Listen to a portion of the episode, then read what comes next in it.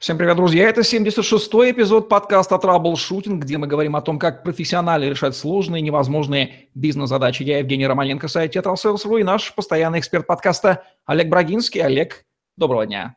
Евгений, доброго дня! Олег Брагинский, специалист номер один по траблшутингу в России СНГ, гений эффективности по версии СМИ, основатель школы траблшутеров и директор бюро Брагинского, кандидат наук, доцент, автор двух учебников, девяти видеокурсов и более 700 статей. Работал в пяти государствах, руководил 190 проектами в 23 индустриях 46 стран, 20 лет проработал в компаниях Альфа Групп, один из наиболее просматриваемых людей планеты, сети деловых контактов LinkedIn. С развитием интернета, да и вообще в 21 веке понятие сетей полностью накрыло нашу жизнь, мы все оказались в сетях, и понятие нетворкинг, который является героем нашего сегодняшнего выпуска, тоже вошло в нашу жизнь. Есть ощущение, что многие с ним ассоциируют совсем не то, что нужно. Будем разбираться, что же такое нетворкинг, с чем его едят и что такое эффективный нетворкинг в первую очередь. Олег, какое определение наиболее удачно для англоязычного слова networking? Нас с вами часто э, обвиняют в том, что мы используем новый язык, и вот, к сожалению, нет такого термина, который бы хорошо переводил нетворкинг. Состоит он из двух английских слов. Net — это сеть или социальные связи, и work — работа, нарабатывать. Нетворкинг — это планомерная работа по заполнению адресной или телефонной книги или других каких-то справочников полезными контактами, с помощью которых решаются бытовые, бизнесовые и личностные вопросы. Известно, что Россия, как настоящая, в том числе и азиатская страна, это не страна денег, страна связи, и любому русскому постсоветскому человеку знакомо понятие связи и блат. Чем эти понятия отличаются от понятия нетворкинг? Нетворкинг зародился на новых территориях. Если вы живете в своей деревне, в своем ауле или в небольшом городке, то к моменту вашего взросления вы практически всех знаете. А, вы примерно понимаете, где вы хотите работать. Когда вы приходите, вас спрашивают, как дела у вашей мамы, папы, и, скорее всего, все проходит мягко, по-душевному, по-семейному. Вы не имеете возможности как-то слишком сильно выскочить из колеи. Нетворкинг появляется на новых территориях и крайне популярен среди экспатов. Люди, которые приезжают а, в новый город, на, в новую страну, они лишены обычных связей. Они не знают, где постричься, они не знают, кто хороший доктор, они не знают, кто может вывести на радио, на телевидение, кто может э, дать рекламу, э, где можно получить какие-то преференции, а, какие-то членские билеты или скидки. Поэтому они начинают судорожно знакомиться. Почему? Потому что им скучно. Для людей местных, оседлых на этой территории, нетворкеры кажутся а, навязчивыми, липкими, потому что постоянно как будто бы стараются что-то выведать. Нетворкинг характерен для новых территорий и для переселившихся людей. Для чего нужен нетворкинг? Что можно делать с его помощью? И вообще, является ли это неким ресурсом в 21 информационном веке? Вот вы правильно сказали, вот в предыдущем вопросе, когда вы ставили постановку, вы сказали, что э, блат, связи, в том числе телефонное право, это тоже вид нетворкинга. Часто э, молодые люди говорят, я прошу маму или папу меня устроить. Или я спрошу, куда мне поступать, куда легче будет моим предкам меня устроить. Получается, что с помощью связи мы надеемся, не напрягаясь, получить некое благо за счет того, что окружающие нас люди нас могут с кем-то свести или замолвить словечко. По сути, когда у вас есть рецензии или письма рекомендательные, обозначают, что вы готовите нетворкинговую почву. И основываясь на авторитете а, людей, которые вас продвигают или советуют, вы надеетесь забраться на дерево социальной иерархии повыше. В чем разница между нетворкингом и механическим расширением круга знакомств – серфингом по различным тусовкам, забиванием записной книжки, контактами телефонными, не забывая делать селфи, безусловно, коллекционирование визиток и прочие формы национального нетворкинга. В нетворкинге главное э, оставить себе шанс повторно обратиться к человеку. Если вы подскакиваете к какому-то эксперту серии 90-х и делаете с ним уставшим фотографию, будьте уверены, через полгода он с вами вас не вспомнит. Если вы всем рассовываете визитку и рассказываете, что вы делаете новый стартап, новый гениальный проект, вас тоже не вспомнят.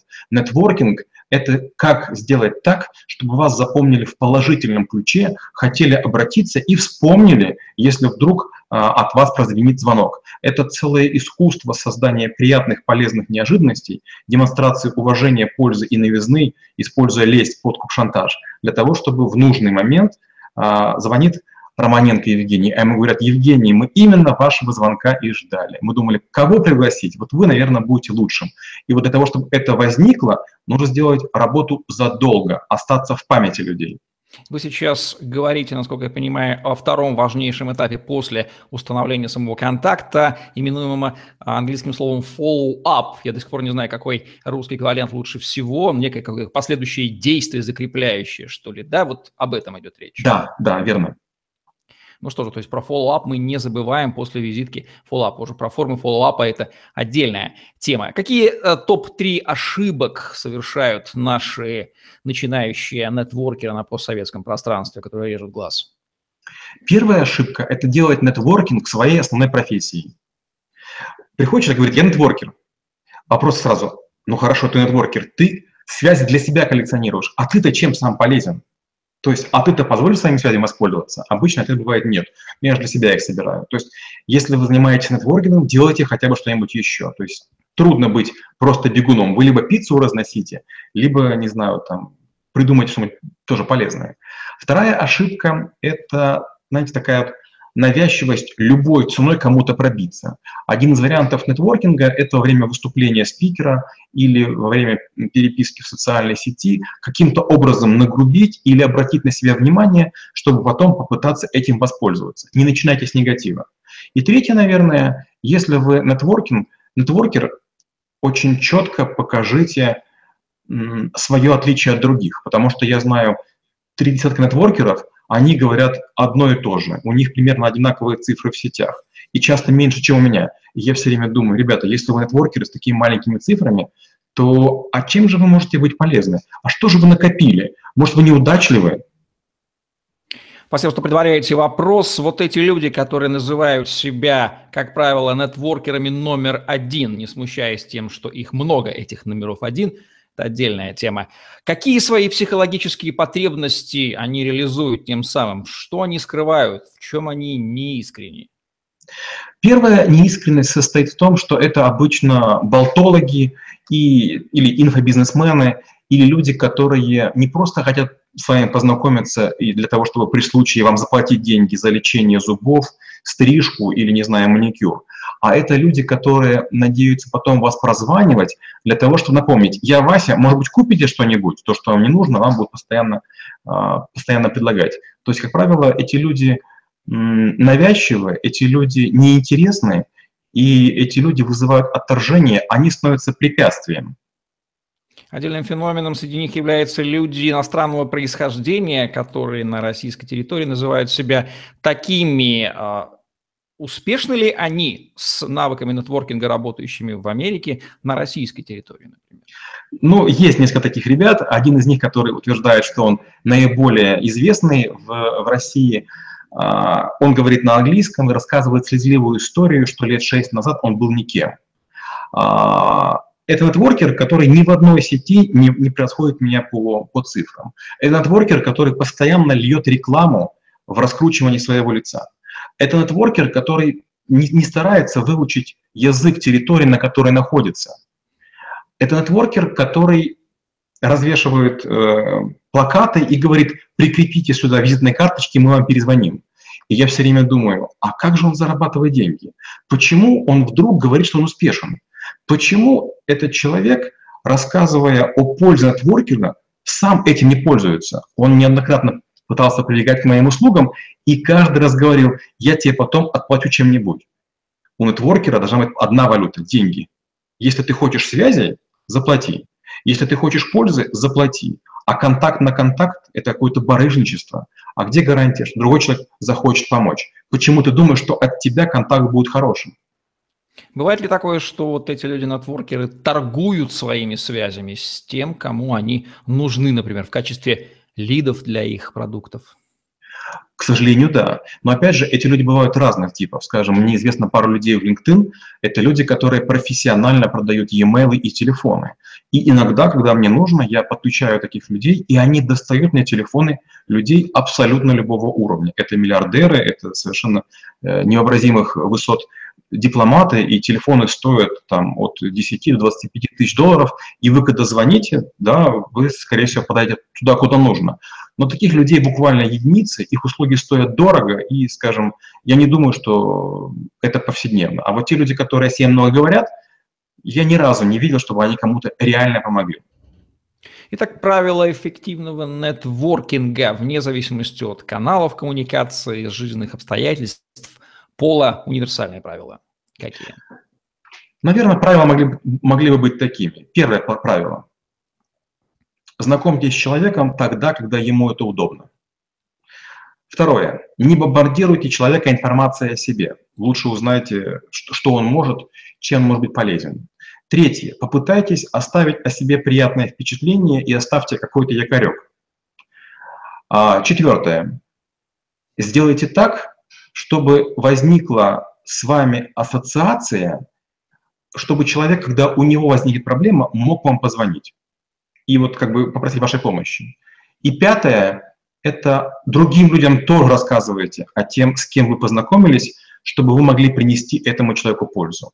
Одно дело, вы кому-то звоните и говорите, Вася, помоги, а другое дело, вы Васе передали трех клиентов, которые заплатили, и Вася уже готов и желает каким-то образом отплатить, и вы говорите, Вася, слушай, нужна помощь. Он говорит, ну, конечно.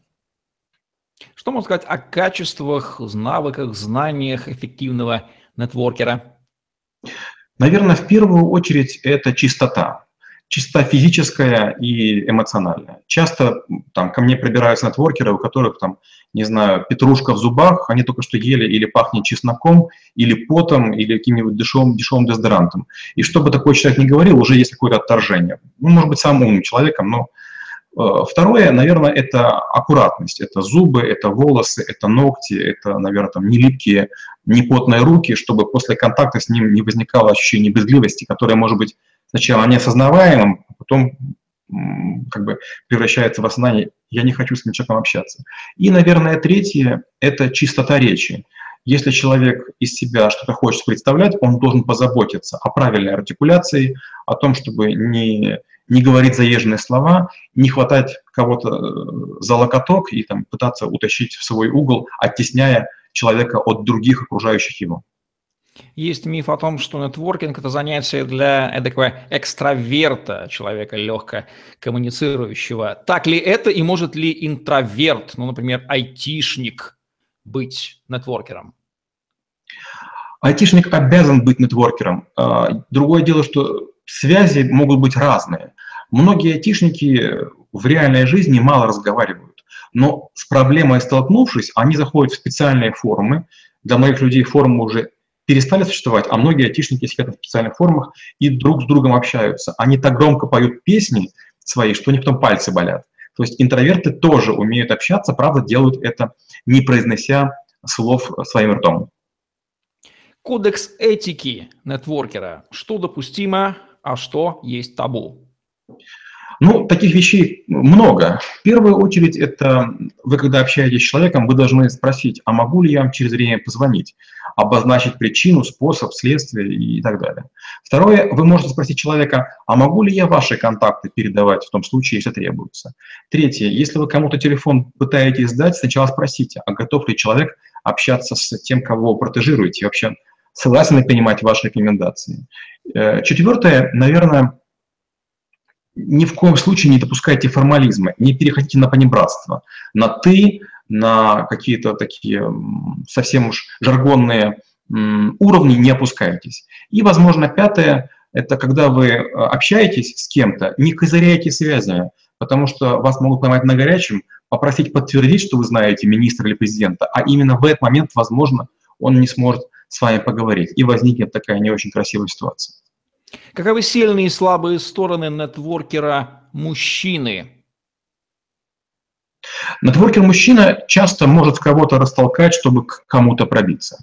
Нетворкер-мужчина может использовать э, логику для того, чтобы кого-то загнать в сознательную ловушку, а там уже обработать. И, наверное, нетворкер-мужчина имеет громкий голос, он способен перекричать и докричаться. Сильные и слабые стороны нетворкера женщины.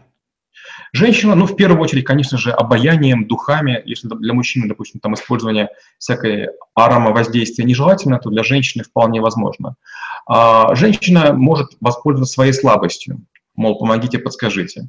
Но что плохо, иногда женщины, а, обращаясь за помощью в таких ситуациях, допускают слишком серьезный сексуальный контент, контекст, подтекст, что часто приводит к двусмыслице век развития интернета появилась, распространился так называемый онлайн-нетворкинг, когда люди знакомятся, не встречаясь в офлайне. Вот пример нашего с вами взаимодействия классический. Для тех, кто не знает, мы с Олегом Родинским ни разу в жизни вживую не встречались, но это не мешает нам 70 с лишним выпусков подкаста уже сделать. В чем особенность онлайн-нетворкинга по сравнению с офлайном? И нужно ли стремиться переводить это все дело в офлайн?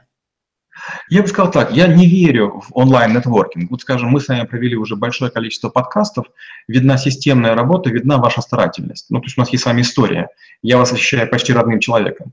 Но есть масса людей, с которыми я буквально парой фраз обменялся, это формальное поздравление с днем рождения или какими-то праздниками. Эти люди, может быть, даже уже переходят на «ты», но я их не чувствую и, мало того, не вспомню. Самое неприятное, когда я их не узнаю. А, вторая интересная штука. Часто, особенно женщины, в сети делают такие фотографии из удачного ракурса, что в реальной жизни их узнать невозможно. Скажем, у меня есть несколько людей, которые на фотографиях выглядят крайне моложе, чем по сравнению с тем, какие они есть в реальной жизни. Или, опять же, там полные аппетитные девушки себя так фотографируют, что кажутся худушками и, и так далее. Опять же, увлечение фотошопом, там, изменение себе глаз, э, бровей, э, рта приводит к тому, что в офлайн перейти вообще невозможно. Ну и, как следствие, возникают различные обиды. А, онлайн нетворкинг – это хорошая штука в том случае, если вы целенаправленно, системно общаетесь с кем-то на территории, которую вы не можете посетить. Но, скажем, если вы будете надеяться, что вы потом у этого человека в другой стране сможете, я не знаю, там, а, побывать дома, это маловероятно. Ресторан вам подскажут. Как пройти, наверное, посоветуют. Гида тоже могут э, прислать. В век мультиканальности передачи сообщений различными каналами коммуникации. Как правильно выбрать удобный для второй стороны канал коммуникации с персоной? Вот тут, опять же, важна мультикультурность. Скажем, если мы говорим про Китай, там практически нет телефонных звонков и СМС. Там есть такая очень интересная культура, а, когда сообщения надиктовываются на плохом английском, вы получаете сообщение, а потом мучаетесь тем, как его запомнить, расшифровать и использовать. А в большинстве стран Европы считается приличным написать в первый попавшийся мессенджер. То есть люди, обмениваясь телефонами, понимают, что никто на него звонить не будет, а это будет переписка. Опять же, после разговора в мессенджере обычно ждут не более суток, после чего пытаются просить e-mail, но не звонят. Кстати, о странах. Каковы особенности национального нетворкинга в разных частях земного шара? Вот тут даже дело не в странах, а даже на территориях. Вот есть много территорий, где находятся стартаперы, это Канада, это Израиль, это, скажем, Америка. И вот на этих территориях э, просто безумные люди. Они в любую секунду к вам бесцеремонно подсаживаются, чем бы вы ни занимались. Чуть ли не бегом рассказывают о, о том, какой у них проект, и предлагают, э, чтобы вы дали им немного денег, и предлагают записать телефон, ваш записывают, вас делают послом на своей территории, то есть вы пиццу едите, к вам подбегают и говорят, вы будете нашим послом на такой территории, спасибо большое, и убегают. Если мы говорим, скажем, про скандинавов, там люди к вам будут долго присматриваться. И если они заметят, что вы с интересом их рассматриваете, к вам могут присоединиться, но неожиданного контакта не будет. Если мы говорим, скажем, про такие территории, как Индия или Китай, не дай там Бог вам кому-то улыбнуться. Пока вы не улыбнулись, вы как будто бы в домике. Только вы кому-то улыбнулись или показали ладошки – свои, или деньги засветили, все, значит, вас тут же атакуют китайцы и говорят, может вам помочь, может быть то, может быть все, и то же самое делают индусы. И вот там как раз нетворкинг очень тяжелый. Причем, опять же, что, что обидно, вас могут поджидать. У меня была такая история в Китае, я в 6 часов, извините за подробности, сходил в ванную комнату, там раздался некий звук сливаемой воды, и мне в дверь позвонили. И открывая дверь, стоят две девушки, совсем молоденькие, и говорят, можно мы будем за вами вещи носить, убирать, стирать, а вы нас языку учите? Я говорю, а, а кто вы, а что вы? Они говорят, а нам вас такой-то посоветовал, а этого такого даже я не знаю, кто он такой. Интересная история. Есть ли понятие качества связи? Если да, то что это, как это измеримо, какие у него критерии, ну и самое главное, как повысить это самое качество связей? Наверное, а, качество связи измеряется доверительностью. Вот, скажем, например, если я понимаю, что я спрошу Евгения Романенко о каком-то эксперте, с которым он общался, Евгений даст некую оценку, и я, наверное, смогу ей доверять. А вот если, скажем, я возьму какого-то человека, которого я знаю через Facebook, и о чем спрошу, скажем, о ресторане или о гостинице, я глубоко уверен, что будет разочарование. Почему? Потому что подавляющее большинство людей, которые есть в Фейсбуке, они не живут там, тем уровнем перелетов или тем уровнем гостиниц, ресторанов, где я бываю. И что бы они ни посоветовали, это не даст мне доверительности. То есть они рекомендуют лучшие рестораны, люксовые гостиницы и так далее. Они хвалят э, то, где они были. И поэтому как бы не объективны. Вот доверительность – это важнейшее свойство нетворкинга. Если наш целевой э, целевая персона – это мужчина. Каковы будут особенности установления с ним контакта, его поддержания и развития для целей эффективного нетворкинга? С мужчиной все очень просто. Его надо кормить. Вот когда вы его кормите, особенно мясом, если он мясоед или там э, согласитесь с ним пойти там, в веганское или специальное кафе. То есть если вы придерживаетесь правил его еды и готовы с ним поесть или выпить, с ним будет хорошо. К мужчине тяжело подойти. К женщине проще подойти, с женщиной тяжелее быть дольше. Женщины изворотливые, в любую секунду имитируется какое-то событие, при котором женщины уходят. А, при мужчине нежелательно давать возможности задуматься. То есть вы должны поддерживать такой темп, при котором мужчина будет, ну, чуть ли не как на интервью с вами быть. А вот женщине такое не пройдет. Если у женщины дает возможность обратиться к телефону, тут же на помощь к ней прискочит подружка, или там она придумает какую-то увертку и тут же уйдет. То есть мужчинами нетворкинг строить проще. Ну и тот же вопрос относительно женщин. Каковы особенности установления первого контакта, его поддержания и развития с дамами? Женщины не любят толпы. Если вы из толпы пытаетесь как-то вот или микрофон подать, или какой-то автограф, или пытаетесь встречу, значит, не получится. Женщинам нужно отслеживать как, как э, трепетную лань, то есть дождаться такого удобного момента, чтобы женщина шла практически на вас. Догонять сзади может не получиться. Вам нужен прямой контакт, желательно на, там, на расстоянии, при котором она успеет вас рассмотреть на то, что у вас миролюбивое настроение, плавная походка и нерезкие жесты. Как обучаться нетворкингу? Вот это интересная ситуация. Вот э, мы с вами уже немножко поиронизировали по поводу конкретных персонажей. Большинство из них рассказывают о том, что нетворкинг. Некоторые даже пишут книги. Но я же говорю, нетворкинг – это а, несколько характеристик. Первое – это количество связей. Второе – это важность и весомость этих вот контактов. И третье – это уровень предоставляемой информации. Вариант первый – нетворкер говорит, я нетворкер и льет кучу рекламы в Фейсбуке где угодно. Второй вариант, он подбегает ко всем, берет интервью и говорит, я нетворкер, запомните меня. Вариант третий, он пишет книгу и просит на эту книгу 5000 авто, э, не автографов, а 5000 отзывов крайне важных людей. Его книга занимает 100 страниц, и столько же занимают отзывы. Это один вид нетворкеров. А второй вид нетворкеров – это люди, которые спокойно говорят, я специализируюсь, скажем, на, на том, что я знаю всех турагентов планеты.